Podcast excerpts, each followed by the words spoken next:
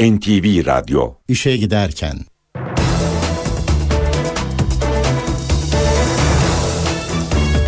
Mutlu sabahlar. Ben Aynur Altunkaş. Bugün 5 Kasım Pazartesi haftanın ilk iş gününde işe giderkenle karşınızdayız. Saat 9'a kadar Türkiye ve dünya gündemindeki gelişmeleri paylaşacağız. Gazete manşetlerini, ekonomideki son verileri, yol ve hava durumlarını aktaracağız. Önce gündemin öne çıkan başlıklarına bakalım.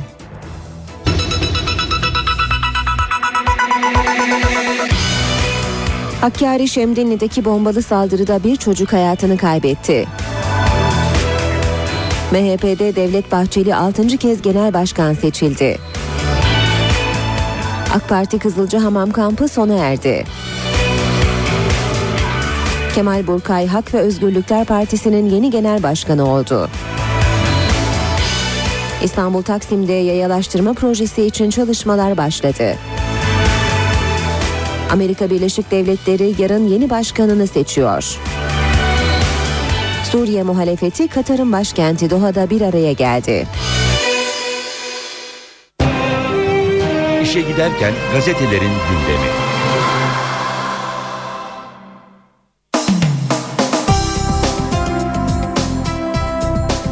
Basın özetlerine milliyetle başlayacağız. Devlet Bey sarsıldı diyor Milliyet manşette. MHP'nin 10. kongresinde Bahçeli 6. kez koltuğa oturdu. Ancak oyu 500'e yaklaşan muhalefet olağanüstü kurultay toplama gücünü elde etti. 3 adaylı kongrede Devlet Bahçeli halkın seçici cumhurbaşkanı konusunda ilk kez mesaj vererek ülkücü cumhurbaşkanı hayal değil dedi. Okyanus ötesine tutunmadan iktidar olacaklarını söyleyen Bahçeli, Kürtlere de kardeşlerim oyunu görmeli diye seslendi. Koray Aydın ise 3 milyon üye ile ön seçim yapma ve iktidara gelme vaadinde bulundu. Seçimde Bahçeli 1214 delegeden 725'inin oyuyla yeniden MHP Genel Başkanı seçildi. Koray Aydın'a 441, Musavat Dervişoğlu'na ise 48 oy çıkması parti içi muhalefetin ne oranda güçlendiğini ortaya koydu. Yine Milliyet'ten okuyalım AK Parti ile CHP Körfez için el ele. Türkiye'de ilk kez iktidar ve muhalefet bir ulaşım projesinde ortak olmuş ve bu işbirliği İzmir'e 80 kilometrelik raylı sistemi kazandırmıştı. Şimdi daha büyük bir hedef için yine aynı ortaklık devrede. Büyükşehir Belediyesi ve Ulaştırma Bakanlığı'nın 10 milyar dolarlık projesiyle İzmir Körfezi yüzülebilir hale gelecek. Hürriyetle devam ediyoruz. Hürriyet manşette meydanda savaş diyor. Burası Antalya'nın göbeği. 50 genç bıçaklarla, sallamalarla dövüştü. Vatandaşlar ve turistler dehşet içinde izledi. Olay esnafın anlatımına göre son 1-2 aydır sık sık kavga eden iki çetenin meydan savaşıydı. Cumartesi günü 16 sularında meydanın en kalabalık olduğu gündüz saatinde itişmeyle başlayan kavga bir gencin çalılıklara gizlediği sallama denilen dev bıçağı çıkarmasıyla savaşa dönüştü. Turistlerin şaşkın bakışları ve çığlıklar arasında sustadılar sallamalar çekildi. Gençler birbirini kovalamaya başladı. Devam edelim yine hürriyetten aktarmaya. Düğün çıkışı bomba, bir ölü 26 yaralı var. Şemdinli'de yol kenarına park edilen bombalı araç dün 16.40'da Özel Harekat Şubesi ekibi geçerken patladı. Zırhlı araçtaki polisler saldırıyı sıyrıklarla atlatırken bombaya bir düğünden çıkan vatandaşlar yakalandı. 11 yaşındaki bir çocuk öldü, 26 kişi yaralandı.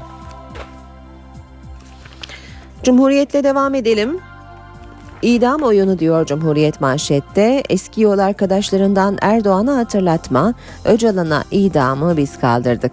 Partisinin Kızılcahamam kampında bazı malum yerlerin baskılarıyla idamın kaldırıldığını söyleyerek birçok insanımız idamın yeniden gelmesini istiyor diyen Başbakan Erdoğan'ın sözlerinin gerçeği yansıtmadığı belirtildi. AKP'nin ilk başbakan yardımcılarından Ertuğrul Yalçınbayır, muhalefette oldukları dönemde idamın kaldırılmasına kendilerinin de evet dediğini söyledi. AKP vazgeçiyor, yeni anayasa başka bahara kalacak, yerel seçim zamanında yapılacak. Başbakan Erdoğan yeni anayasa konusunda umudunun zayıfladığı mesajını verdi. Anayasa Uzlaşma Komisyonu'na Ocak ayına kadar süre verdiğini belirten Erdoğan, çalışmalara bakacağız dedi. Kampta yerel seçimlerin öne çekilmesi konusunda gündemden kalktığı değerlendirmesi yapıldı. Radikalle devam edelim. DP'ye koruma yok. Edirne'de sağır dilsiz ZK'nin cinsel istismar soruşturmasında yeni skandal. 17 yaşındaki DP de istismara sürüklenmiş. Polis DP'yi korumak yerine annesine teslim etti.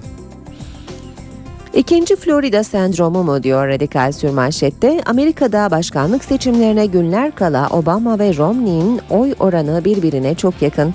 2000'de Florida'da olan bu kez Ohio eyaletinde yaşanabilir. Yani seçim sonuçları kilitlenebilir. Adayların hedefi Ohio'da kesin zafer. Vatanla devam ediyoruz. Türk kargosunda 3000 kaçak silah diyor manşeti vatanın. Sünni Şii çatışmasının yaşandığı Yemen'de bisküvi kutularına gizlenmiş Türk yapımı silahlar ele geçirildi. İran Ankara'yı suçladı. Arap Baharı'nın 22 yıllık Abdullah Salih diktatörlüğünü devirdiği Yemen'de Sünni-Şii çatışması sürerken Türkiye bir anda hedef oldu. Yemen polisi Aden limanına önceki gün ulaşan bir Türk gemisinde yapılan aramada 384 bisküvi kutusuna gizlenmiş, piyasa değeri 120 milyon dolar olan 3000 susturuculu tabanca bulunduğunu duyurdu. Devam ediyoruz Vatan Gazetesi'nden aktarmaya. Müthiş viraj. 5 kişinin katili çete lideri Mikhail Zor, yüksek güvenlikli Kandıra F tipi cezaevinden kaçan ilk mahkum oldu. Türkiye'nin en güvenlikli cezaevi denilen Kandıra dün inanılmaz bir firara sahne oldu. Şartlı tahliye talebi reddedilen çete lideri Mikhail Zor'un kapı açık unutulunca hava boşluğuna oradan da spor salonunun çatısına çıkarak cezaevinden kaçtığı sanılıyor. Kandıra cezaevinde daha önce Alaaddin Çakıcı da yatmıştı. Gangnam Show, Beşiktaş Mersin'i ezdi geçti. Attığı 3. golden sonra büyük sevinç yaşayan Holosko'nun sahada arkadaşlarıyla yaptığı Gangnam Style dansı tribünleri ateşledi deniyor haberde. Devam ediyoruz basın özetlerine. Haber Türkiye bakalım. Gen sorular trajikomik diyor sürmanşeti Habertürk'ün. Erdoğan muhalefeti meclisi tıkamakla suçladı. Başbakan denetim mekanizmasını sulandırdılar dedi. Dün biten Kızılcahamam kampından net mesajlar verdi. Gen soru çok ciddi denetleme mekanizması sulandırıldı. Verdikleri komik, trajikomik. Taksim çilesi, iş makineleri dün Taksim'e girdi trafik Arap saçı. Vatandaş için 240 günlük çile başladı. Habertürk'te manşetse Bahoz'u ölüm korkusu sardı. Kanlı PKK eylemlerinin emrini veren Bahoz Erdal'ın koruması teslim oldu konuştu. Öldürülme korkusundan 6 korumayla dolaşıyor. Akşama bakalım bizim evin küçük kahramanı diyor akşamın manşeti. Sinan ve Necmis olan kızı Sude 4 yaşında lösemiye yakalandı. Tedavi tıkanınca aile son çare kardeş seçeneğine sarıldı. Genetik ayıklama yöntemiyle Sıla doğdu. 1 yaşına geldiğinde ablasına can oldu. Şimdi 5 yaşındaki can kurtaran ailesinin göz bebeği. Patenti sizde ise bedelini ödeyelim. Başbakan MHP'yi topa tuttu. 2023 vizyonu konusunda bu kadar yüzeysel, sığ bir anlayışa yorum yapmak bile abes diyor. Başbakanın sözleri akşamın haberinde yer almış bu şekilde. Sabaha bakalım. Zengin siteye çakma baskın. Birisi sahte, diğeri gerçek polis iki kişi borç tahsilatı için organize şubenin operasyonu süsüyle iş adamının lüks sitedeki villasını bastı. Devam ediyoruz. Basın özetlerine. Ya kemer ya drahmi. Komşuda Samaras vekillere res çekti. Ya 13,5 milyar euroluk paketi onaylarsınız ya da drahmiye döneriz. Yeni Şafak'ta manşet kıran kırana yarış %48'e 48.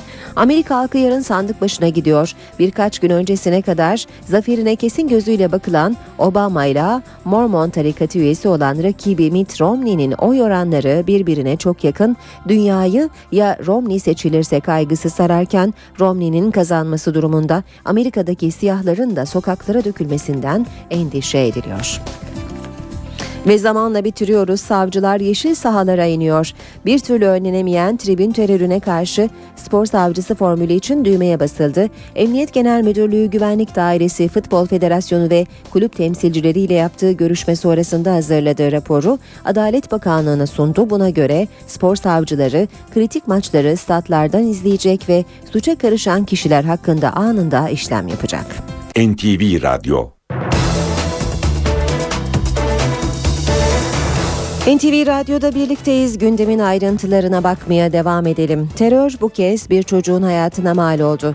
Hakkari'nin Şemdinli ilçesinde zırhlı polis aracının geçişi sırasında bombalı araç patlatıldı. 11 yaşında bir çocuk hayatını kaybetti. 18 kişi yaralandı. Terör bir kez daha sivilleri vurdu. Hakkari'nin Şemdinli ilçesinde polislere yönelik bombalı saldırıda bir çocuk hayatını kaybetti. Saldırı ilçe girişinde bulunan Beşevler Mahallesi'nde gerçekleştirildi. Teröristler özel harekat polislerini taşıyan zırhlı aracın geçişi sırasında yol kenarına park ettikleri bomba yüklü aracı patlattı. O sırada bir düğün evinden çıkan davetliler de bölgeden geçiyordu. Saldırıda 11 yaşında bir çocuk hayatını kaybetti. 18 kişi yaralandı. Yaralılardan ikisinin durumu ağır. Yaralılar Şemdinli ve Yüksekova devlet hastanelerine kaldırıldı. Patlamanın etkisiyle çevredeki ev ve iş yerlerinin de camları kırıldı. Saldırı sonrasında bölgeye çok sayıda özel harekat polisi sevk edildi. Teröristlerin yakalanması için operasyon başlatıldı. Milliyetçi Hareket Partisi 10. olan kurultayında Devlet Bahçeli 6. kez genel başkan seçildi. Bahçeli Merkez Yönetim Kurulu'nun yarısını yeni isimlerle değiştirdi. Bahçeli kurultayın ardından yaptığı teşekkür konuşmasında parti içi muhalefete yüklendi. Partimizi işten oyma ve etkisiz kılma girişimleri sonuçsuz kalmıştır. İçimize sokulmaya çalışılan dedikodu ve entrika yerle bir edilmiştir. Milliyetçi ülkücü irade seçimini yapmış ve istikrarda karar kılmıştır. Kurultayın ardından teşekkür konuşması yapan MHP Genel Başkanı Devlet Bahçeli, parti içi muhalefete bu sözlerle yüklendi. 1214 geçerli oyun 725'ini alarak 6. kez genel başkan olan Devlet Bahçeli'nin en yakın rakibi Koray Aydın 441 oy alırken Müsavat Dervişoğlu ise 48 oyda kaldı. Bahçe'nin hazırladığı Merkez Yönetim ve Merkez Disiplin Kurulu listeleri delegeler tarafından eksiksiz kabul edildi. Ancak Bahçeli, MHP'yi önümüzdeki 3 seçime hazırlayacak partinin yetkili kurullarının yarısını yeni isimlerle değiştirdi. MHP yönetiminde 38 isim liste dışı kaldı, 37 kişi ise yerini korudu. Bahçe'nin MYK listesinde en dikkat çekici isimler eski milli futbolcu Saffet Sancaklı ile CHP'nin tutuklu milletvekili Mehmet Haberal'ın oğlu Erkan Bülent Haberal oldu. Eski Milli Savunma Bakanı Sabahattin Çakmakoğlu ile Alparslan Türkeş'in damadı Hamit Homir ise yeni MHP yönetiminde yer almadı. Kurultay Bahçeli'nin seçim zaferiyle sonuçlandı ancak olası bir olağanüstü kurultayında önünü açtı. MHP tüzüğüne göre kayıtlı 1240 delegenin 5'te birinin yani 248 delegenin desteğini alan kişi olağanüstü kurultay çağrısı yapabiliyor. Koray Aydın'ın aldığı 441 oy göz önünde bulundurulduğunda MHP tüzüğü Koray Aydın'a olağanüstü kurultay yapma hakkı tanıyor. MHP lideri Bahçeli'nin kurultay gündeminde ağırlıklı olarak terör sorunu vardı. Bahçeli Türkiye'de Kürt sorunu yoktur dedi ve bölücülerin kullandığı bir ihanet kılıfı olarak tanımladığı Kürt sorunu için sözde ifadesini kullandı. Türkiye'de Kürt sorunu yoktur. Sözde Kürt sorunu bölücü terörün ihanet kılıfıdır. Sözde Kürt sorunu ser paçavrasının özü ve esasıdır.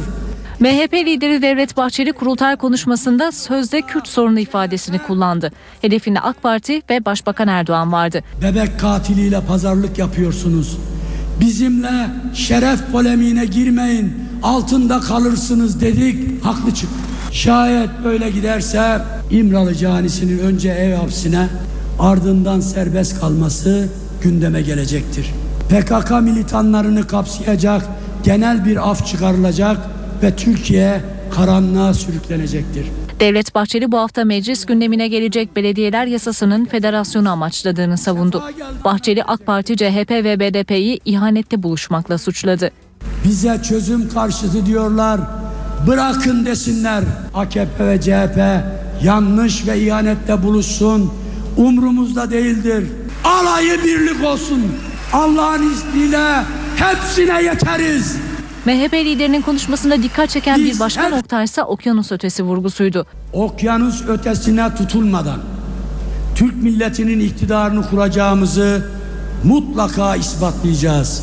Merhum Alparslan Türkeş'in yıllar önce sert bir dille eleştirdiği mozaik ifadesini bu kez de Devlet Bahçeli dile getirdi. Türk milleti mozaik değildir diyen Bahçeli hazırladığı 9 maddelik milli mutabakat metnini okudu. Türk milleti ve üniter devlet vurgusu yaptı. Milliyetçi Hareket Partisi kurultayı için Ankara Arena'da 15 bin kişi toplandı. Zaman zaman gerginlikler yaşansa da olaylar büyümedi. Ayrıca MHP'nin tutuklu milletvekili Engin Alan kurultaya bir mektup gönderdi. Ankara Arena Spor Salonu gece boyunca Milliyetçi Hareket Partisi'nin 10. olağan kurultayı için hazırlandı. Sabah erken saatlerde binlerce MHP'li arenanın önünde uzun kuyruklar oluşturmaya başladı. Kırmızı beyaz renklerin hakim olduğu kurultay salonuna Mustafa Kemal Atatürk ve Alparslan Türkeş'in dev posterleri asıldı. Diğer adaylarla eşitim mesajı veren Devlet Bahçeli'nin posteri ise salona asılmadı. Türk milleti sensiz asla sloganının kullanıldığı kurultay, semazenlerin ve semah dönenlerin ortak performansıyla başladı. Osmaniye Mehter takımı da arenadaydı. Kurultayın divan başkanlığına Alparslan Türkeş'in oğlu MHP Ankara Milletvekili Tuğrul Türkeş seçildi. Koray Aydın salona girerken tribünler hareketliydi. Kısa süre sonra arenaya giden Devlet Bahçeli de MHP'liler tarafından coşkuyla karşılandı. Adaylar kurultayın yapıldığı Ankara Arena'ya girerken zaman zaman gerginlikler de yaşandı. Ancak olaylar büyümeden engellendi. Tutuklu MHP milletvekili emekli Kor General Engin Alan kongreye bir mektup yolladı. Eşinin mektubu okunurken Emine Nevin Alan da kurultay salonundaydı. Bahçeli yaklaşık iki saat kürsüde kaldı. Hemen ardından Koray Aydın kürsüye çıktı. Aydın'ın konuşması sırasında Bahçeli taraftarları protesto etti. Koray Aydın'a destek verenlerse karşılık verdi. Biraz önce genel başkanımızı dinlemedin mi? Taraflar durmayınca devreye divan başkanı Tuğrul Türkeş girdi. Arkadaşlar lütfen sükuneti temin edip sayın konuşmacıyı dinleyelim. 700 basın mensubunun izlediği kurultaya Türkiye Cumhuriyetlerden gelen 36 yabancı konuk da katıldı. AK Parti ve CHP temsilcilerinin de takip ettiği kurultaya BDP davet edilmedi. Kurultay sırasında bir de sürpriz baskın yaşandı. Salonda sigara içildiği ihbarı üzerine Sağlık Bakanlığı müfettişleri teftişe geldi. Sigara içmeyin uyarısı yapıldı. Sayın ülküdaşlarım, salonda sigara içildiği yönünde şikayetler var. Başbakan Erdoğan'dan muhalefete gen soru eleştirisi geldi. Başbakan MHP'nin bir günde hükümete yönelik 6 gen soru önergesi vermesini CHP ile aralarındaki farkı kapatmaya çalışıyorlar sözleriyle değerlendirdi. Kızılcahamam kampının kapanışında konuşan başbakan atanamayan öğretmenler konusuna da değindi. İhtiyaca uygun atama yapılacağını belirtti.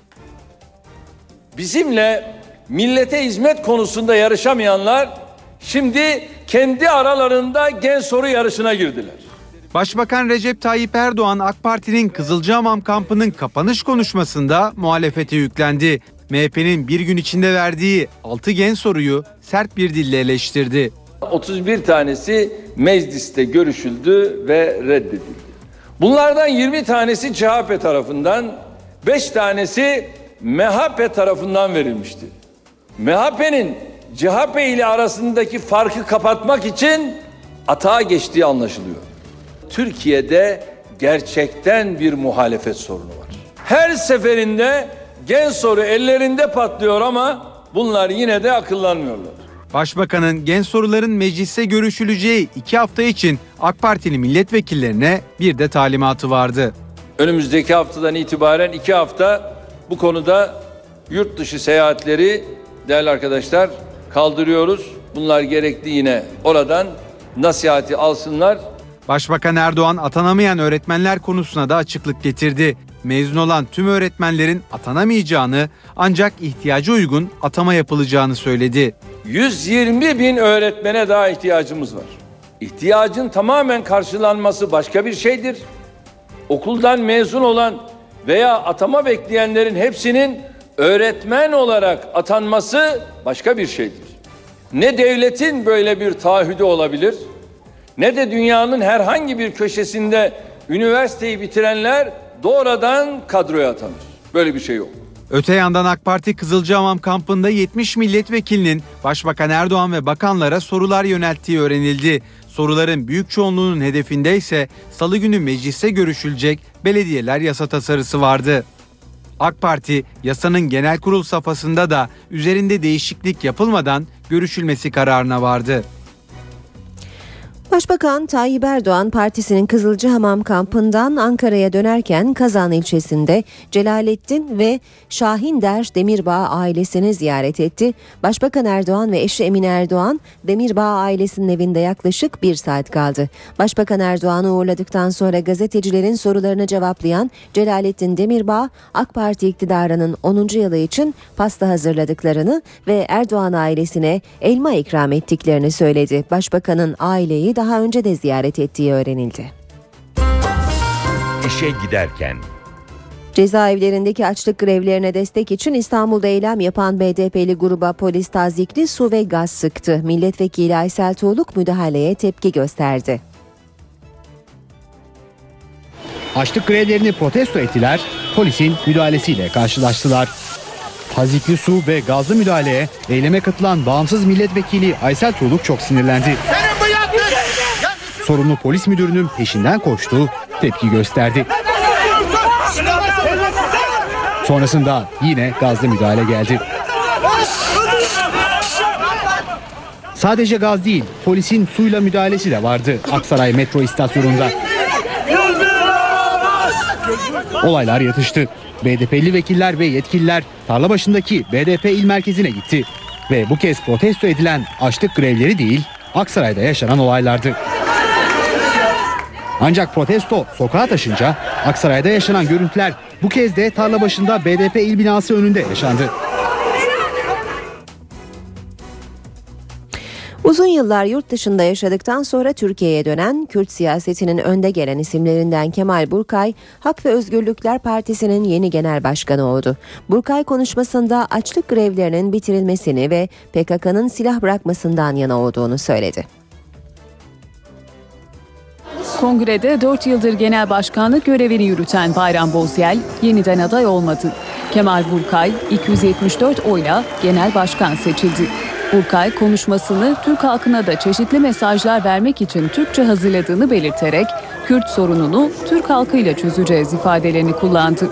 Burkay, silah artık çözümün önünde engeldir dedi. PKK'nın silahlı eylemlerinin şimdiye kadar Kürt halkının haklı davasına nasıl bir etki yaptığı bir yana bu aşamadan sonra silahların getireceği olumlu hiçbir katkı yoktur. Silah artık çözümün önünde engeldir. BDP'yi de eleştiren Burkay, özgürce davranamıyor ve İmralı'ya veya başka yerlere bakıyor ifadesini kullandı. Burkay, cezaevlerindeki açlık grevlerinin de sona erdirilmesi gerektiğini söyledi. Ortam elverişsizken başvurulan açlık grevi sonuç vermez. Hele bunu inada bindirip uzun süre devam ettirmek, ölüm orucuna çevirmek, ona başvuranların hayatı üzerinde yıkıcı etkiler yapar. Ağır sakatlıklara ve ölümlere yol açar.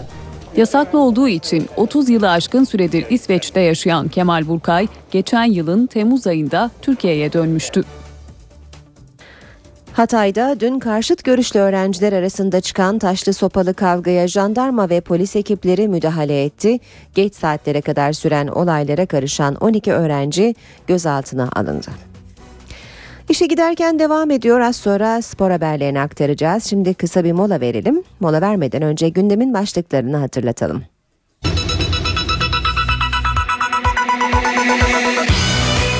Hakkari Şemdinli'deki bombalı saldırıda bir çocuk hayatını kaybetti.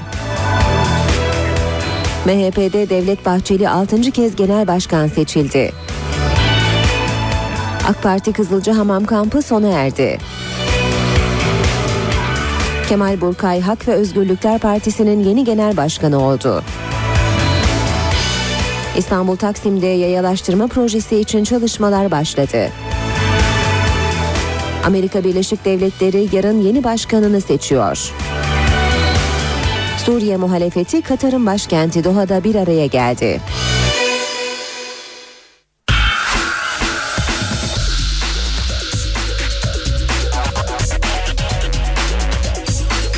spor sayfaları.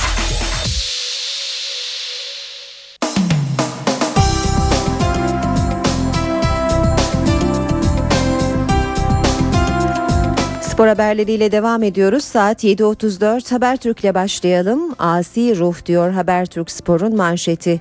Rakipleri transfere milyon eurolar dökerken Kara Kartal feda ederek zirveye oynanabileceğini gösterdi. Mersin'i ilk 45'teki gollerle geçti. Dinmek bilmeyen mücadelesiyle İnönü'yü mest etti. Kafacı Almeyda 6'da penaltıdan ayakla siftahı yaptı 1-0. Gecenin yıldızı Oğuzhan bir kendi attı. Barçavari pas alışverişleri sonunda bir de Holosko'ya attırdı. Oğuzhan 49'da kız, kızardığında bile alkışlandı. Kartal 4. zaferini de 3 golle alıp maç fazlasıyla 10'unculuktan 6. basamağa çıktı. Mucize adam başlığını da aktaralım. Başlıklı haberi de aktaralım Habertürk'ten. Abu Dhabi Grand Prix'sine cezası nedeniyle en son sıradan başlayan Vettel yarışı 3. sırada bitirdi. 3. şampiyonluğa göz kırptı. Formula 1'de sezonun sondan 3. yarışını Raikkonen kazandı. Ama günün yıldızı Sebastian Vettel oldu. Sürücüler klasmanında zirveyi kaptırması beklenen Alman pilot rakiplerine de boşuna heveslenmeyin mesajı verdi. Milliyetle devam ediyoruz spor haberlerine. İnönü gösteri merkezi diyor başlık. Son haftalarda müthiş bir çıkış yakalayan Beşiktaş Mersin önünde de hızını kesmedi. Daha ilk yarıda işi bitirdi. Penaltıdan Almeyda, Oğuzhan ve Holosko ile farkı koşan ev sahibi uzun süre 10 kişi oynamasına rağmen ritmini kaybetmedi. Zirveyi takibe devam etti. Biz aileyiz. Teknik direktör Aybaba Beşiktaş'ın kıpır kıpır bir heyecanla futbol oynamaya başladığına dikkat çekti. Biz bir aileyiz. Herkes birbirine destek oluyor. Bu değerlerimizle ligde var olabiliriz dedi. Devam edelim yine milliyetten aktarmaya. Barış Haftası Şükrü Saracoğlu stadında en son 20 Eylül'deki Marsilya maçında taraftarının karşısına çıkan Fenerbahçe, Limassol ve Ordu Spor'la 4 gün içinde oynayacağı maçları kazanarak Alex yüzünden tepkili olan tribünlerle barışmak istiyor. Süper Lig'de bugün Medical Park Antalya Spor, Trabzonspor karşılaşmalarının oynanacağını karşılaşmasının oynanacağını söyleyelim. Maç saat 20'de başlayacak. Maçın hakemi Halis Özkahya. Kriz geldiyse ben de dönerim. Golleriyle Eskişehir'i sırtlayan Necati Galatasaray'a üçüncü kez gelebileceğini ifade etti. Chris 35 yaşında transfer oluyorsa ben de dönebilirim. Milli takım için daha ne yapmam lazım dedi. Uzun hikaye, geri dönüşler, kazalar, efsane yükselişler, hüzün, mutluluk ve elbette zafer. Formula 1'de dair her şey vardı Abu Dhabi Grand Prix'sinde. Buz adam Raikkonen bu sezon ilk kez kazanırken altın çocuk Vettel ufak çapta bir mucizeye imza attı. Ve tartışmasız lider başlığını da aktaralım. Bayanlar Voleybol 1. Liginde Eczacıbaşı Vitra en yakın rakibi Galatasaray Daikin'i yenerek hem namalup unvanını hem liderliğini korudu. Maçın skoru 3-1. Hürriyet gazetesinin spor sayfalarına bakalım şimdi de. Kartal Style Beşiktaş hız kesmedi. Son kurbanı Mersin İdman Yurdu oldu. Kasımpaşa ve kupadaki of galibiyetlerinin ardından siyah beyazlar Güney ekibi önünde coştu. Almeida, Oğuzhan ve Holosko ile 3 puana uzandı. Galibiyet son günlerin moda şarkısının dansıyla. Gangnam Style'la kutlandı. Galibiyetler bizde yeni heyecan yarattı. Beşiktaş Teknik Direktörü Samet Aybaba, Mersin İdman Yurdu karşısında çok iyi mücadele ettiklerini ve sahadan 3 puanla ayrıldıklarını söyledi. Erken goller bizi rahatlattı. Oyuncularımı kutluyorum. Koşarak, mücadele ederek, yardımlaşarak takım olma özelliğini kazanabiliriz diyorduk. Oyun içinde bunun örneklerini verdik. Bizde bir heyecan başladı. Kıpır kıpır oyuncuların hepsi dedi. Attı, attırdı, atıldı. Beşiktaş'ın genç oyuncusu golü, asisti ve kırmızı kartıyla maçın adamıydı.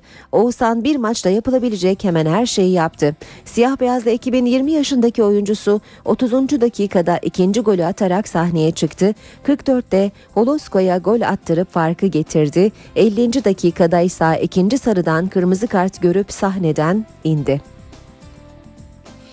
Mecburen ayakla bu sezon lig ve kupada 4 golü de kafayla atan Almeida belki de penaltıyı kafasıyla kullanamayacağı için ilk kez ayakla ağları havalandırdı demiş haber. Devam ediyoruz yine aktarmaya. Hürriyet gazetesinden çalım atmaya bile korkuyorum.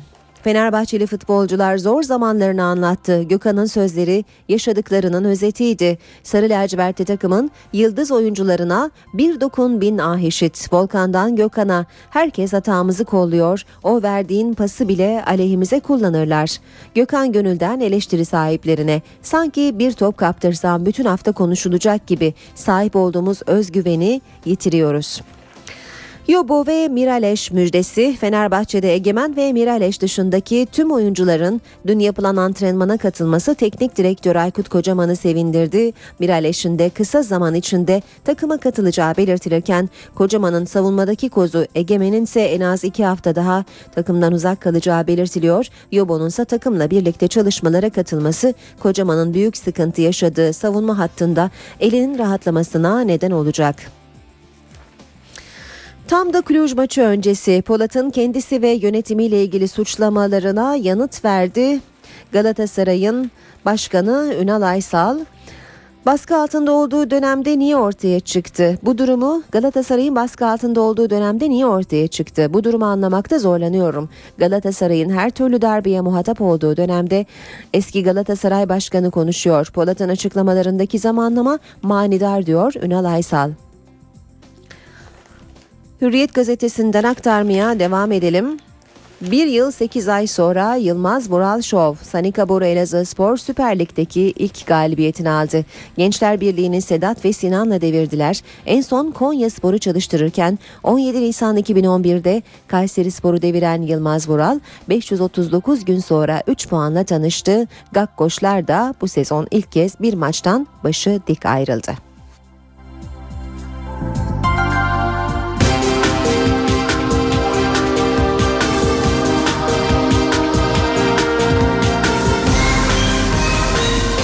İşe giderken.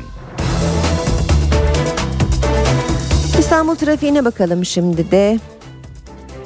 Köprülerle başlayalım. Fatih Sultan Mehmet Köprüsü Anadolu Avrupa geçişinde Ataşehir itibarıyla yoğun bir trafik olduğunu görüyoruz bugün ve Kavacık'a kadar da açılmadan devam ettiğini belirtelim. E, tepe üstü Şile yolunda da yoğun e, bir trafik var bu sabah. Ters yönde Avrupa Anadolu yakasın e, Avrupa'dan Anadolu'ya geçişte Gişeler gerisinden başlayan bir yoğunluk var ikinci köprüde. Köprü girişinde ise trafik rahatlıyor. Daha geride tam otoyoluna bakalım. Mahmut Bey, Tekstil Kent, Metris arasında yoğun bir trafik olduğunu görüyoruz ve bu yoğunluk Kemerburgaz ayrımından sonra da Emniyet Mahallesi'ne kadar da etkisini koruyor. Maslak'ta yine in, e, yoğun bir trafik olduğunu görüyoruz. Ters yönde ise Mahmut Bey yönünde ise metris itibarıyla tekstil kente kadar devam eden bir yoğunluk olduğunu söyleyelim. Boğaziçi Köprüsü ile devam edelim. Anadolu Avrupa geçişinde Çamlıca itibarıyla yoğun bir trafik var ve köprü üzerinde e, trafik rahatlıyor. Ters yönde Avrupa Anadolu geçişinde Mecidiyeköy itibarıyla yoğunlaşan bir trafik olduğunu görüyoruz. Köprü çıkışında da bir süre devam ediyor bu yoğunluk. D100 karayolunda trafik Çoban Çeşme Merter arasında yoğun olarak devam ediyor. Ters yönde İncirli Kavşağı Şirin Evler arasında yoğun bir e, seyir olduğunu söyleyelim. E, yanı sıra Avcılar Gümüşpınar arasında çift yönlü bir yoğun trafik olduğunu söylemek mümkün. Anadolu yakası E5 karayoluna bakalım. Pendik kavşağındaki çalışmalar sebebiyle her iki yönde yoğun bir trafik olduğunu görüyoruz. Bu civarda Gülsuyu kavşağındaki çalışma sebebiyle de Maltepe Gülsuyu yönünde trafik oldukça yoğun seyrediyor. Küçük Yalı kavşağından Koz Yatağı'na kadar e, ağır ilerleyen bir trafik var bu sabahta. Ve Tem otoyolunda da yine yoğun bir trafik olduğunu görüyoruz. Bu yoğunluk Ataşehir Çamlıca gişeler yönünde etkisini sürdürüyor. İşe giderken.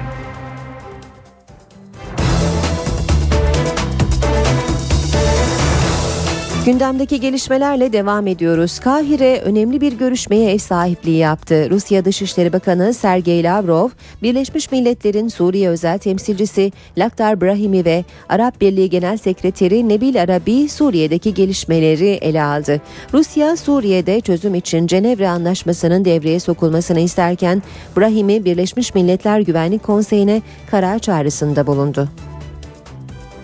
Suriye'deki gelişmeler Mısır'da masaya yatırıldı. Rusya Dışişleri Bakanı Sergey Lavrov, Birleşmiş Milletler'in Suriye özel temsilcisi Lakhdar Brahimi ve Arap Birliği Genel Sekreteri Nebil Arabi, Mısır'ın başkenti Kahire'de üçlü bir toplantı gerçekleştirdi. Yaklaşık iki saat süren toplantının ardından kameraların karşısına geçen Lavrov, Suriye'de çözüm için Cenevre Anlaşması'na adres gösterdi. Cenevre'de alınan kararların uygulanması gerektiğini düşünüyoruz. Ancak batılı ülkeler ve bölgedeki bazı ülkeler Suriye hükümetiyle değil sadece muhaliflerle görüşüyor. Hatta onları zafer kazanana kadar savaşmak için yüreklendiriyorlar. Rusya'nın Suriye'ye yönelik askeri bir müdahaleye karşı olduğunun bir kez daha altını çizen Lavrov, Cenevre Anlaşması varken Birleşmiş Milletler'in bir karar almasına gerek olmadığını da belirtti. Aynı basın toplantısında Suriye özel temsilcisindense tam tersi bir açıklama geldi. Brahimi, Suriye'de siyasi çözüm için Cenevre Anlaşması çerçevesinde bir Birleşmiş Milletler Güvenlik Konseyi kararı alınması gerektiğini söyledi. Arap Birliği Genel Sekreteri ise Suriye'de çözüm için önce akan kanın durması gerektiğine dikkat çekti. Uluslararası toplumun Haziran'da Cenevre'de üzerinde anlaştığı plan Suriye'deki çatışmaların kurulacak geçiş hükümetiyle aşılmasını öngörüyor. Suriye muhalefeti Katar'ın başkenti Doha'da bir araya geldi. Dört gün sürecek olan Doha'daki toplantıya Suriye Ulusal Konseyi'nin dışında Kürtler ve Aleviler de katılıyor. Konferansın amacı Suriyeli muhaliflerin birleşik bir alt, birleşik bir yapı altında toplanması. Bu amaçta Doha konferansında Amerika Birleşik Devletleri'nin de baskısıyla sürgünde bir Suriye hükümetinin kurulabileceğine işaret ediliyor. Bu hükümetin liderliği içinde Suriyeli muhalif Riyad Seyf'in adı geçiyor. Amerikan Dışişleri Bakanı, Bakanı Hillary Clinton geçen hafta Suriye Ulusal Konseyi'nin tüm muhalifleri temsil etmediğini söylemişti. Doha'daki Suriyeli muhaliflerin toplantısı 4 gün sürecek. Amerika Birleşik Devletleri'nde başkanlık seçimine saatler kaldı. Başkan Barack Obama ve Cumhuriyetçi aday Mitt Romney'nin seçimleri ikna, seçmenleri ikna turu sürüyor. Anketlerden gelen sonuçlarsa zorlu bir seçim olacağına işaret ediyor. Uluslararası haber ajansı Reuters ve araştırma şirketi Ipsos'un düzenlediği ankete göre seçimler için kilit önem taşıyan 3 eyalette Obama ve Romney başa baş gidiyor. Bu eyaletler Florida, Colorado ve Virginia. Ohio'da ise Obama farkı açmış durumda. Obama'ya desteğin %48, Romney'e desteğin ise %44 seviyesinde olduğu belirtiliyor. Ülke genelindeki anketlerse Obama'yı %48 ile Romney'nin bir puan önünde gösteriyor. Amerika Birleşik Devletleri'nde başkanlık seçimi salı günü düzenlenecek. Cumhuriyetçi Başkan adayı Mitt Romney seçimleri geleneksel olarak rakibi Demokrat Parti adaylarını destekleyen Boston'da takip edecek. NTV ekibinden Can Ertun'a da Boston'da sokağın nabzını tuttu. You're probably going to decide the next president of the United States. Amerika'ya gerçek değişimi biz getireceğiz. Amerika'nın daha güçlü bir geleceğe ulaşmasına yardım edeceğiz. Massachusetts eyaletinin en önemli kenti Boston. Burası geleneksel olarak demokratların kalesi ancak Massachusetts valisi olduğu için Mitt Romney seçim karargahını buraya kurdu. Hazırlıklar tamamlanmak üzere dünyanın dört bir tarafından yüzlerce gazeteci buraya akın etti. Kongre merkezinin bahçesi canlı yayın araçlarıyla dolu. Peki bu önemli seçimler öncesinde Amerikalı seçmenler adaylar hakkında ne düşünüyorlar? I think I'm going to be voting for Obama. Obama'ya oy vereceğim um, çünkü Romney'nin vaatlerinin arkasında duracağına inanmıyorum. He also tends to flip-flop. Romney'in istikrarsız olduğunu düşünüyorum. Boston'da seçimlerde oy kullanacak Türkler de var. Bazıları yaşadıkları, para kazandıkları ülkenin ekonomisinin bozulmasından Obama'yı sorumlu tutuyor. Bugüne kadar Obama'nın yaptıklarının pek bir sonuç getirmediğini düşündüğümden Mitt Romney'e vereceğim. Sizin için de durum aynı mı? Ben e, değil. E, ben kayıtlı Cumhuriyetçiyim ya da Republican'ım ama e, bu seçimde Obama'ya vereceğim. E, iki sebebi var. Bir, e, ben kesinlikle Obama'yı suçlamıyorum bu ekonomik durumdan dolayı. Bu kesinlikle Bush'un ve o zamanki Cumhuriyetçi Parti'nin e, politikalarından dolayı e, doğmuş olan sebepler. E, bir de dış politikada Obama'nın şeyini beğeniyorum. E, Bence Amerikan dış politikası e, 4 sene ya da 8 seneden çok daha uzun vadeli e, ve Amerikan başkanının e, ve hükümetinin dışında e, belirlendiğini düşünüyorum. Amerika Birleşik Devletleri'nde 110 kişinin ölümüne neden olan Sandy fırtınasının ardından hayat hala normale dönebilmiş değil. Yaralarını sarmaya çalışan Amerikalıları ise yeni bir tehdit bekliyor. O da giderek soğuyan hava. Fırtına sonrası tablo başkanlık seçimlerindeki oy verme işlemlerini de etkileyiciye benziyor. New York'taki Brezzy Point Yarımadası. Yarımada Sandy fırtınasının en ağır vurduğu bölgelerden biri. Fırtına yüzünden yüzden fazla ev yerle bir olmuş durumda. Bölgede yaşayanlar fırtınanın şokunu atlatabilmiş değil. Yaşananlara inanmakta güçlük çekiyorum. Şanslıyız ki kimse yaralanmadı. Dayanışma içinde her şeyin üstesinden gelebileceğimizi düşünüyorum. Amerikalı yetkililer ise fırtınanın ardından yeni bir tehdidin kapıda olduğunu söylüyor. 4 dereceye düşen sıcaklığın yeni haftayla eksi seviyelere düşeceği belirtiliyor. Özellikle elektrik verilemeyen bölgelerde bu durumun ciddi zorluklara neden olabileceği belirtiliyor. Sandy fırtınasının getirdiği yıkım Amerikan başkanlık seçimlerini de vuracağı benziyor. New York'ta 140 binden fazla Amerikalının kayıtlı olduğu seçim merkezleri değiştirildi. New Jersey'de ise Sandy yüzünden evlerini terk etmek zorunda kalan Amerikalıların elektronik posta ve faks yoluyla oy kullanabilmesine izin verildi. Buna rağmen seçimlerin ertelenmesini isteyenler var. En iyisi seçimlerin bir hafta ertelenmesi olur. Oy kullanamayacak olanlar var. Bazı seçim merkezleri de geçici barınak olarak kullanılıyor.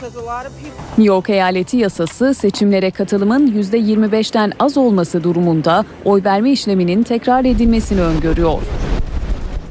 NTV Radyo Türkiye Lodos'ta pastırma yazını yaşıyor. Sıcaklıklar çarşambaya kadar yükselmeye devam edecek ve güneş yüzünü bolca gösterecek. Ancak perşembeden itibaren batıda şartlar olumsuzlaşacak. Kuvvetli yağış ve rüzgarla birlikte haftanın ikinci yarısı sıcaklıkta ani düşüş bekleniyor. Beş büyük kentin hava koşullarına gelince İstanbul'da iki gün pastırma yazı var. Hava güneşli, öğle saatleri oldukça ılık geçiyor. Sıcaklık 23-24'lerde. Çarşamba önce yağmur, perşembe soğuk hava gelecek. Ankara az bulutlu 23 derece. İzmir Lodos'ta kısa süreli de olsa yazı yaşayacak. Sıcaklık 25-26'lara çıkacak. Bursa açık 25, Adana açık 30 derece. Marmara'ya yine lodos hakim baş ağrısı, yorgunluk, migren gibi sağlık sorunları artabilir. Hava güneşli, sıcaklık 25-26 derecelere kadar çıkacak. İki günlük güzel havanın ardından çarşamba yağmurlar başlayacak. İç Anadolu Perşembe'ye kadar 3 gün güneşli, gündüzler ılık, gece ayaz eşliğinde geçecek. Sıcaklık Eskişehir'de 23, Niğde'de ise 20 derece. Ege'de Lodos'la birlikte hava yazdan farksız. Sıcaklık 27 dereceye kadar çıkıyor. Çarşamba akşamı Kuzey Ege'den giriş yapacak yağmurlar, Perşembe günü şiddetini arttıracak. Akdeniz'in özellikle doğusunda sıcaklıklar 30 derece ve üzerine çıkıyor. Yaz koşulları en az 4 gün sürecek. Güneydoğu az bulutlu, gece gündüz sıcaklık farkı fazla. Doğu Anadolu'da 4-5 gün pastırma yazı etkili. Yani gündüzler güneşli ve ılıkken geceler açık ve soğuk geçecek. Erzurum gündüz 14, gece eksi 3 derece.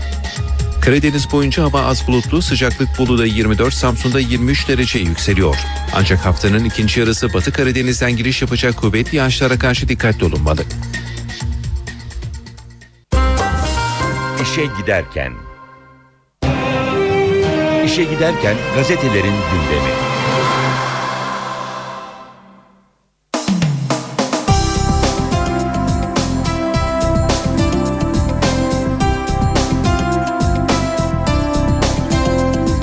Basın özetleriyle devam ediyoruz. Saat 8'i 2 geçiyor. İlk gazete Milliyet Devlet Bey sarsıldı.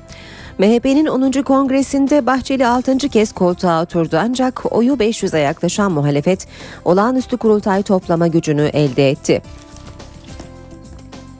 Üç adaylı kongrede Devlet Bahçeli halkın seçeceği Cumhurbaşkanı konusunda ilk kez mesaj vererek ülkücü Cumhurbaşkanı hayal değil dedi. Okyanus ötesine tutunmadan iktidar olacaklarını söyleyen Bahçeli Kürtlere de kardeşlerim oyunu görmeli diye seslendi. Koray Aydınsa 3 milyon üye ile ön seçim yapma ve iktidara gelme vaadinde bulundu. Seçimde Bahçeli 1214 delegeden 725'inin oyuyla yeniden MHP Genel Başkanı seçildi. Koray Aydın'a 441, Musavat Dervişoğlu'na ise 48 oy çıkması parti içi muhalefetin ne oranda güçlendiğini ortaya koydu. Devam ediyoruz basın özetlerine. Vekillere iki hafta yurt dışı yasağı muhalefetin gen soru mekanizmasını sulandırdığını belirten başbakan şunları söyledi. Geçen 10 yılda muhalefet tarafından tam 41 gen soru verildi, 31 tanesi reddedildi. Hep ellerinde patlıyor ama yine veriyorlar. Gen soru ile ilgili arkadaşlarla temas halinde olunması gerekiyor. Grubun izni olmadan yurt dışı seyahate çıkmamaları gerekiyor. İki hafta yurt dışı seyahatleri kaldırıyoruz. Devam edelim basın özetlerine. Milliyetten bir başlık daha aktaralım. Dört parti yeni bir sistem seçmeli. Yeni anayasa çalışmalarını değerlendiren Meclis Başkanı Çiçek, yönetimde uyum için dört partinin bir model seçmesi gerektiğini belirtti. Evren Özal, Özal Demirel, Demirel Erbakan ve Sezer Erdoğan arasında yaşanan gerginliklere dikkat çeken Çiçek, bu çekişmeler kişilerden çok sistemden kaynaklanmıştır dedi. Hürriyet gazetesine bakalım. Meydanda savaş burası Antalya'nın göbeği. 50 genç bıçaklarla sallamalarla dövüştü. Vatandaşlar ve turistler dehşet içinde izledi. Esnafın anlatımına göre son 1-2 aydır sık sık kavga eden iki çetenin meydan savaşıydı. Cumartesi günü 16 sularında meydanın en kalabalık olduğu gündüz saatinde itişmeye başlayan Ka- itişmeyle başlayan kavga bir gencin çalılıklara gizlediği sallama denilen dev bıçağı çıkarmasıyla savaşa dönüştü. Turistlerin şaşkın bakışları ve çığlıklar arasında sustalılar sallamalar çekildi, gençler birbirini kovalamaya başladı. Devam ediyoruz basın özetlerine sırada Cumhuriyet gazetesi var. İdam oyunu diyor manşeti Cumhuriyet'in. Eski yol arkadaşlarından Erdoğan'a hatırlatma. Öcalan'a idamı biz kaldırdık. Partisinin Kızılcahamam kampında bazı malum yerlerin baskılarıyla idamın kaldırıldığını söyleyerek birçok insanımız idamın yeniden gelmesini istiyor diyen başbakana yanıt gelmiş. AKP'nin ilk başbakan yardımcılarından Ertuğrul Yalçınbayır muhalefette oldukları dönemde idamın kaldırılmasına kendilerinin de evet dediğini söylemiş. AKP vazgeçiyor. Yeni anayasa başka bahara kalacak. Yerel seçim zamanında yapılacak. Başbakan Erdoğan yeni anayasa konusunda umudunun zayıfladığı mesajını verdi. Anayasa Uzlaşma Komisyonu'na Ocak ayına kadar süre verdiğini belirten Erdoğan, çalışmalara bakacağız dedi. Geçiyoruz Zaman Gazetesi'ne savcılar yeşil sahalara iniyor diyor manşeti zamanın. Bir türlü önlenemeyen tribün terörüne karşı spor savcısı formülü için düğmeye basıldı. Emniyet Genel Müdürlüğü Güvenlik Dairesi, Futbol Federasyonu ve kulüp temsilcileriyle yaptığı görüşme sonrasında hazırladığı raporu Adalet Bakanlığı'na sundu. Buna göre spor savcıları kritik maçları statlarda izleyecek ve suça karışan kişiler hakkında anında işlem yapacak. Yeni Şafak'a bakalım. Romney korkusu demiş Yeni Şafak manşette. %48'e 48 kıran kırana yarış. Amerika halkı yarın sandık başına gidiyor. Birkaç gün öncesine kadar zaferine kesin gözüyle bakılan Obama ile Mormon tarikatı üyesi olan rakibi Mitt Romney'nin oy oranları birbirine çok yakın. Dünyayı ya Romney seçilirse kaygısı sararken Romney'nin kazanması durumunda Amerika'daki siyahların da sokaklara dökülmesinden endişe ediliyor. Bir başlık daha aktaralım Yeni Şafak'tan. Patenti sizde ise bedelini öderiz. Bahçeli'ye 2023 cevabı. MHP lideri Bahçeli'nin 2023 vizyonu terimini ilk defa biz kullandık iddiasına Başbakan Erdoğan yanıt verdi. Hani nerede? Çıkar 2023 projelerine. Eğer patenti size aitse bedelini söyleyin ödeyelim. Biz doğruya her zaman sahip çıkarız. Habertürk'le devam ediyoruz. Bahoz'u ölüm korkusu sardı diyor Habertürk manşette.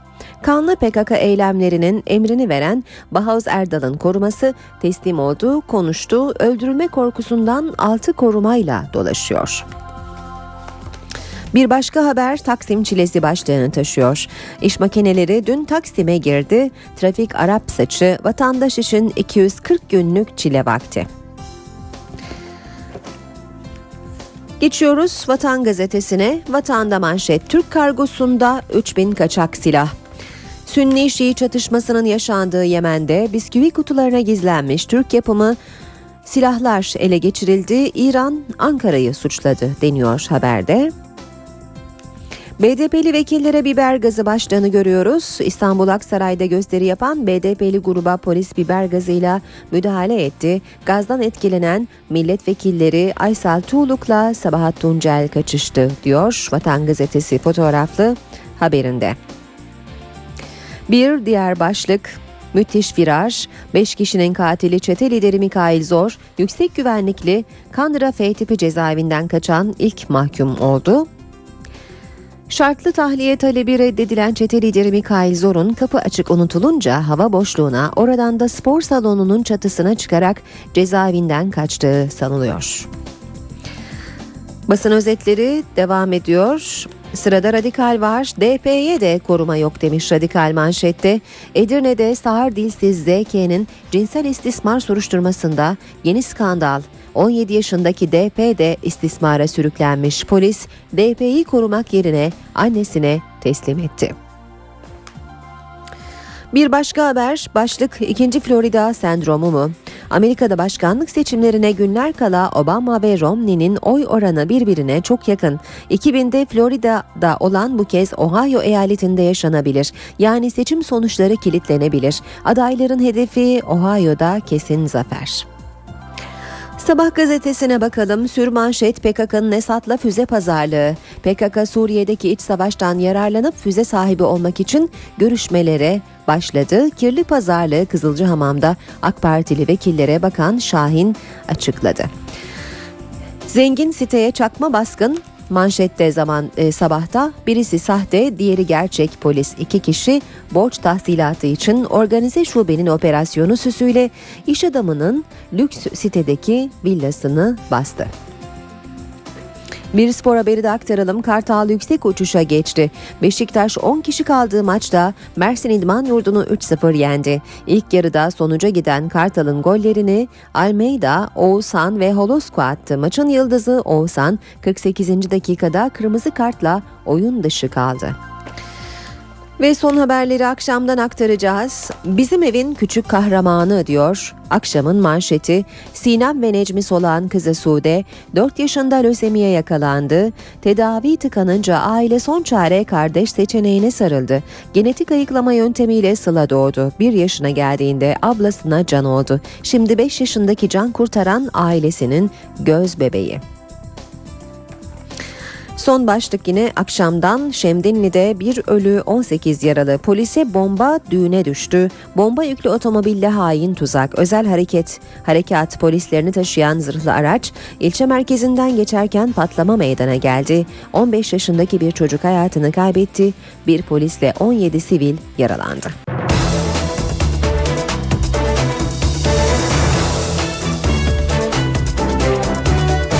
8-17 saat NTV Radyo'da işe giderken gündemin ayrıntılarıyla sürüyor.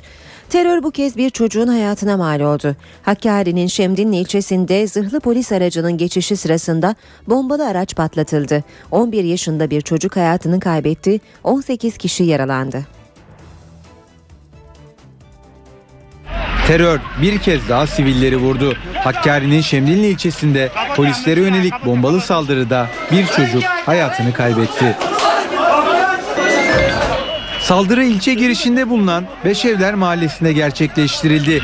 Teröristler özel harekat polislerini taşıyan zırhlı aracın geçişi sırasında yol kenarına park ettikleri bomba yüklü aracı patlattı. O sırada bir düğün evinden çıkan davetliler de bölgeden geçiyordu. Saldırıda 11 yaşında bir çocuk hayatını kaybetti. 18 kişi yaralandı. Yaralılardan ikisinin durumu ağır. Yaralılar Şemdinli ve Yüksekova devlet hastanelerine kaldırıldı.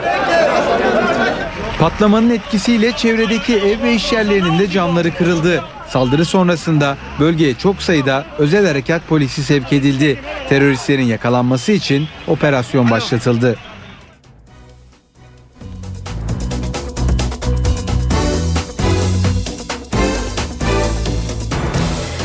Milliyetçi Hareket Partisi 10. olan kurultayında Devlet Bahçeli 6. kez genel başkan seçildi. Bahçeli Merkez Yönetim Kurulu'nun yarısını yeni isimlerle değiştirdi. Bahçeli kurultayın ardından yaptığı teşekkür konuşmasında parti içi muhalefete yüklendi. Partimizi işten oyma ve etkisiz kılma girişimleri sonuçsuz kalmıştır. İçimize sokulmaya çalışılan dedikodu ve entrika yerle bir edilmiştir. Milliyetçi ülkücü irade seçimini yapmış ve istikrarda karar kılmıştır. Kurultayın ardından teşekkür konuşması yapan MHP Genel Başkanı Devlet Bahçeli, parti içi muhalefete bu sözlerle yüklendi. 1214 geçerli oyun 725'ini alarak 6. kez genel başkan olan Devlet Bahçeli'nin en yakın rakibi Koray Aydın 441 oy alırken Müsavat Dervişoğlu ise 48 oyda kaldı. Bahçe'nin hazırladığı Merkez Yönetim ve Merkez Disiplin Kurulu listeleri delegeler tarafından eksiksiz kabul edildi. Ancak Bahçeli, MHP'yi önümüzdeki 3 seçime hazırlayacak partinin yetkili kurullarının yarısını yeni isimlerle değiştirdi. MHP yönetiminde 38 isim liste dışı kaldı, 37 kişi ise yerini korudu. Bahçe'nin MYK listesinde en dikkat çekici isimler eski milli futbolcu Saffet Sancaklı ile CHP'nin tutuklu milletvekili Mehmet Haberal'ın oğlu Erkan Bülent Haberal oldu. Eski Milli Savunma Bakanı Sabahattin Çakmakoğlu ile Alparslan Türkeş'in damadı Hamit Homri ise yeni MHP yönetiminde yer almadı. Kurultay Bahçeli'nin seçim zaferiyle sonuçlandı ancak olası bir olağanüstü kurultayında önünü açtı. MHP tüzüğüne göre kayıtlı 1240 delegenin 5'te birinin yani 248 delegenin desteğini alan kişi olağanüstü kurultay çağrısı yapabiliyor. Koray Aydın'ın aldığı 441 oy göz önünde bulundurulduğunda MHP tüzüğü Koray Aydın'a olağanüstü kurultay yapma hakkı tanıyor. Başbakan Erdoğan'dan muhalefete gen soru eleştirisi geldi. Başbakan MHP'nin bir günde hükümete yönelik 6 gen soru önergesi vermesini CHP ile aralarındaki farkı kapatmaya çalışıyorlar sözleriyle değerlendirdi. Kızılcahamam kampının kapanışında konuşan başbakan atanamayan öğretmenler konusuna da değindi. İhtiyaca uygun atama yapılacağını belirtti. Bizimle millete hizmet konusunda yarışamayanlar şimdi kendi aralarında gen soru yarışına girdiler. Başbakan Recep Tayyip Erdoğan AK Parti'nin Kızılcahamam kampının kapanış konuşmasında muhalefete yüklendi. MHP'nin bir gün içinde verdiği 6 gen soruyu sert bir dille eleştirdi. 31 tanesi mecliste görüşüldü ve reddedildi. Bunlardan 20 tanesi CHP tarafından, 5 tanesi MHP tarafından verilmiştir. MHP'nin CHP ile arasındaki farkı kapatmak için atağa geçtiği anlaşılıyor. Türkiye'de gerçekten bir muhalefet sorunu var. Her seferinde gen soru ellerinde patlıyor ama bunlar yine de akıllanmıyorlar. Başbakanın gen soruların mecliste görüşüleceği iki hafta için AK Partili milletvekillerine bir de talimatı vardı. Önümüzdeki haftadan itibaren iki hafta bu konuda yurt dışı seyahatleri değerli arkadaşlar kaldırıyoruz. Bunlar gerekli yine oradan nasihati alsınlar. Başbakan Erdoğan atanamayan öğretmenler konusuna da açıklık getirdi. Mezun olan tüm öğretmenlerin atanamayacağını ancak ihtiyaca uygun atama yapılacağını söyledi. 120 bin öğretmene daha ihtiyacımız var. İhtiyacın tamamen karşılanması başka bir şeydir.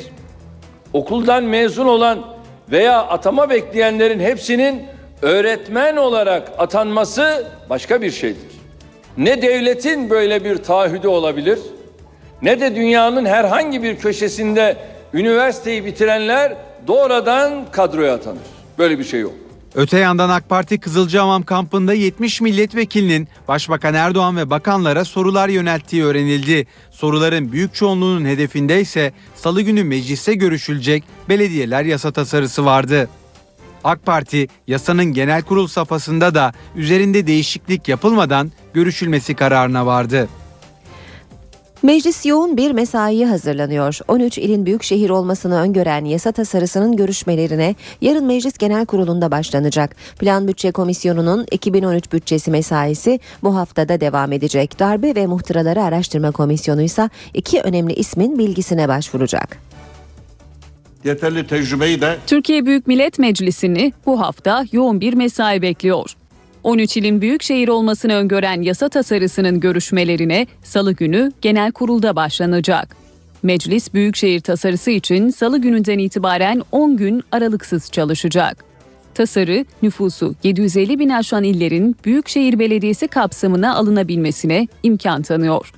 Tasarıyla büyükşehir statüsü kazanacak iller Aydın, Balıkesir, Denizli, Hatay, Malatya, Manisa, Kahramanmaraş, Mardin, Muğla, Tekirdağ, Trabzon, Şanlıurfa ve Van olacak. Düzenleme ile Türkiye genelinde 34 yeni ilçe kurulması ve İstanbul'la Kocaeli'nin köylerinin mahalle statüsüne alınması da öngörülüyor. Mecliste bu hafta dikkatlerin çevrileceği bir diğer önemli noktada Meclis Darbe ve Muhtıraları Araştırma Komisyonu olacak. Komisyon 7 Kasım Çarşamba günü eski Başbakan Tansu Çiller'i dinleyecek. 8 Kasım Perşembe günü ise Genelkurmay eski Başkanı Yaşar Büyükanıt komisyon üyelerine bilgi verecek. Görüşme Dolmabahçe Sarayı'nda yapılacak. Plan ve Bütçe Komisyonu'nun 2013 yılı bütçesi üzerindeki maratonu bu hafta da sürecek. Komisyonda bugün Gümrük ve Ticaret Bakanlığı ile Diyanet İşleri Başkanlığı, TİKA ve Yurtdışı Türkler ve Akraba Topluluklar Başkanlığı bütçeleri görüşülecek.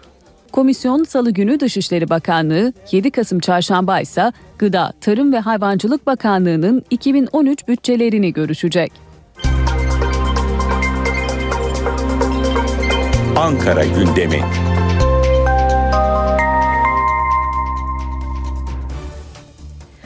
Başkent gündeminin ayrıntılarını NTV muhabiri Didem Tuncay aktarıyor.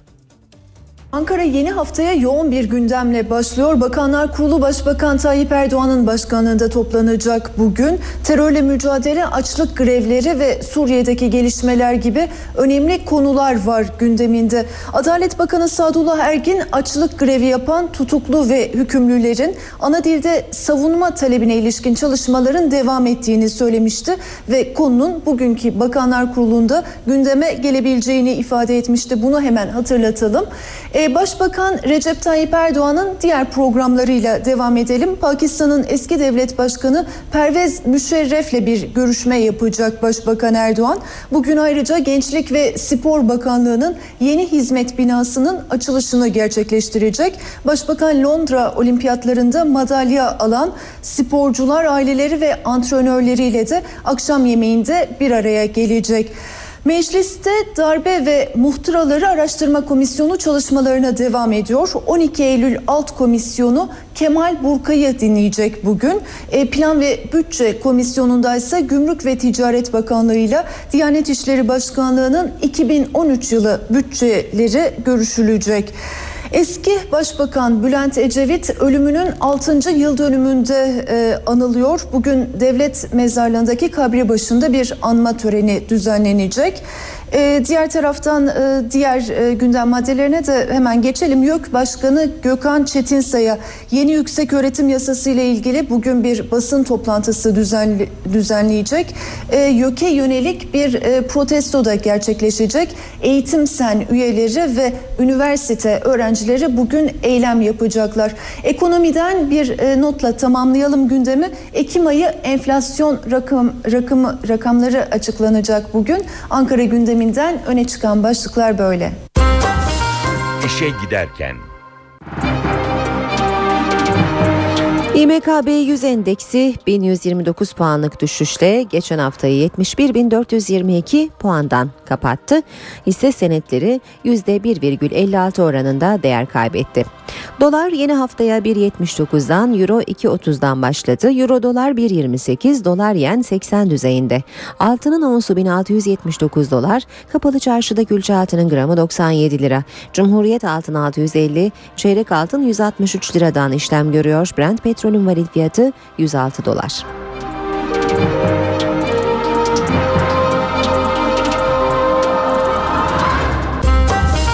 İşe giderken.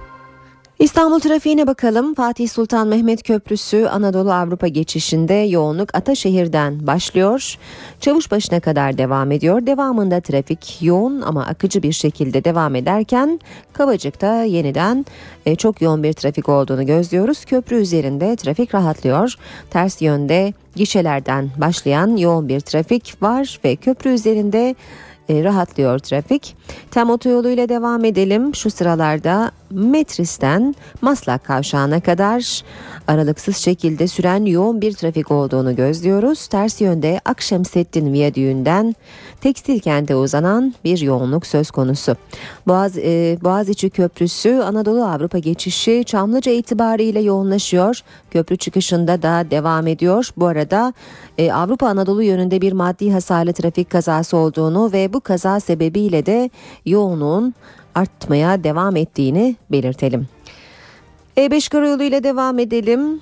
Topkapı Anıt Mezar'dan Ok Meydanı'na uzanan yoğun bir trafik var. Bu sabah Darül Aceze Ayvansaray yönünde de trafik yoğun ilerliyor. Daha geride Çoban Çeşme, Merter ve Cevizli Bağ uzanan yoğun bir trafik olduğunu gözlüyoruz. Ters yönde İncirli Kavşağı Şirin Evler arasında da trafik yoğun ilerliyor.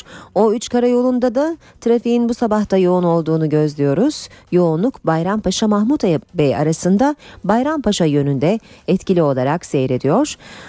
Anadolu yakasına geçelim. D100 karayolunda Küçük Yalı Kozyatağı arasında yoğun bir trafik var. Göztepe kavşağında yoğunluk çift yönlü olarak devam ediyor. Pendik kavşağındaki çalışmalar sebebiyle de bölgede trafik çift yönlü olarak yoğun seyrediyor.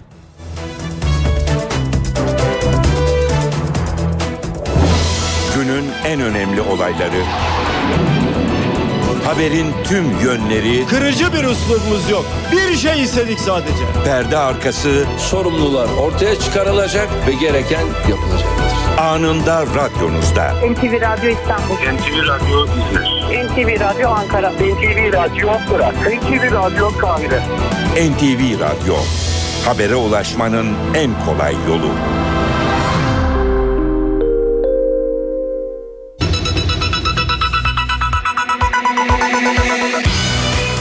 Hakkari Şemdinli'deki bombalı saldırıda bir çocuk hayatını kaybetti. MHP'de Devlet Bahçeli 6. kez genel başkan seçildi. AK Parti Kızılcahamam kampı sona erdi. Kemal Burkay Hak ve Özgürlükler Partisi'nin yeni genel başkanı oldu. İstanbul Taksim'de yayalaştırma projesi için çalışmalar başladı. Amerika Birleşik Devletleri yarın yeni başkanını seçiyor. Suriye muhalefeti Katar'ın başkenti Doha'da bir araya geldi.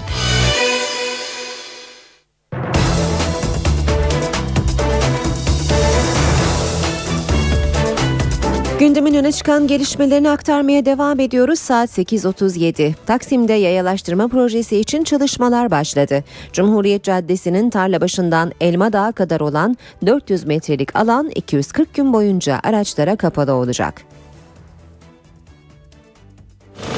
Plakalar bir bir örüldü, trafik Taksim'in göbeğinde kesildi. Taksim'in yayalaştırma projesi çalışmaları erken başladı.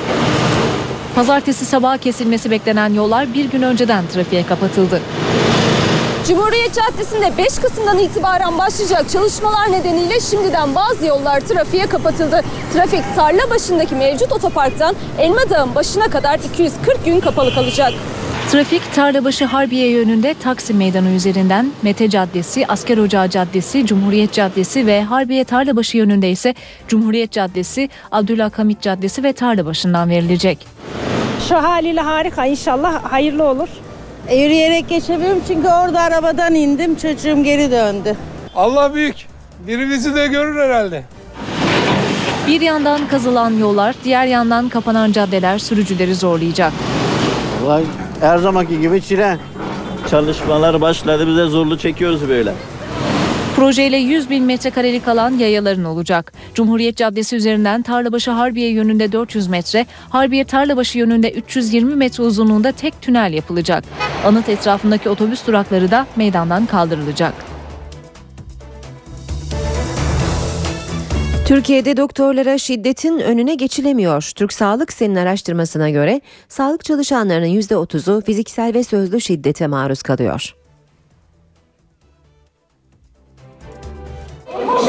Türk Sağlık Sen araştırdı, doktora yönelik şiddet istatistiklere döküldü. Her 5 doktordan 4'ü ya dayak yiyor ya da sözlü şiddete maruz kalıyor.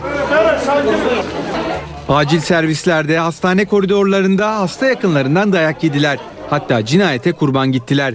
Gaziantep'te Doktor Ersin Arslan'ın öldürülmesinin ardından sağlık çalışanlarına şiddet haberleri gündeme yerleşti.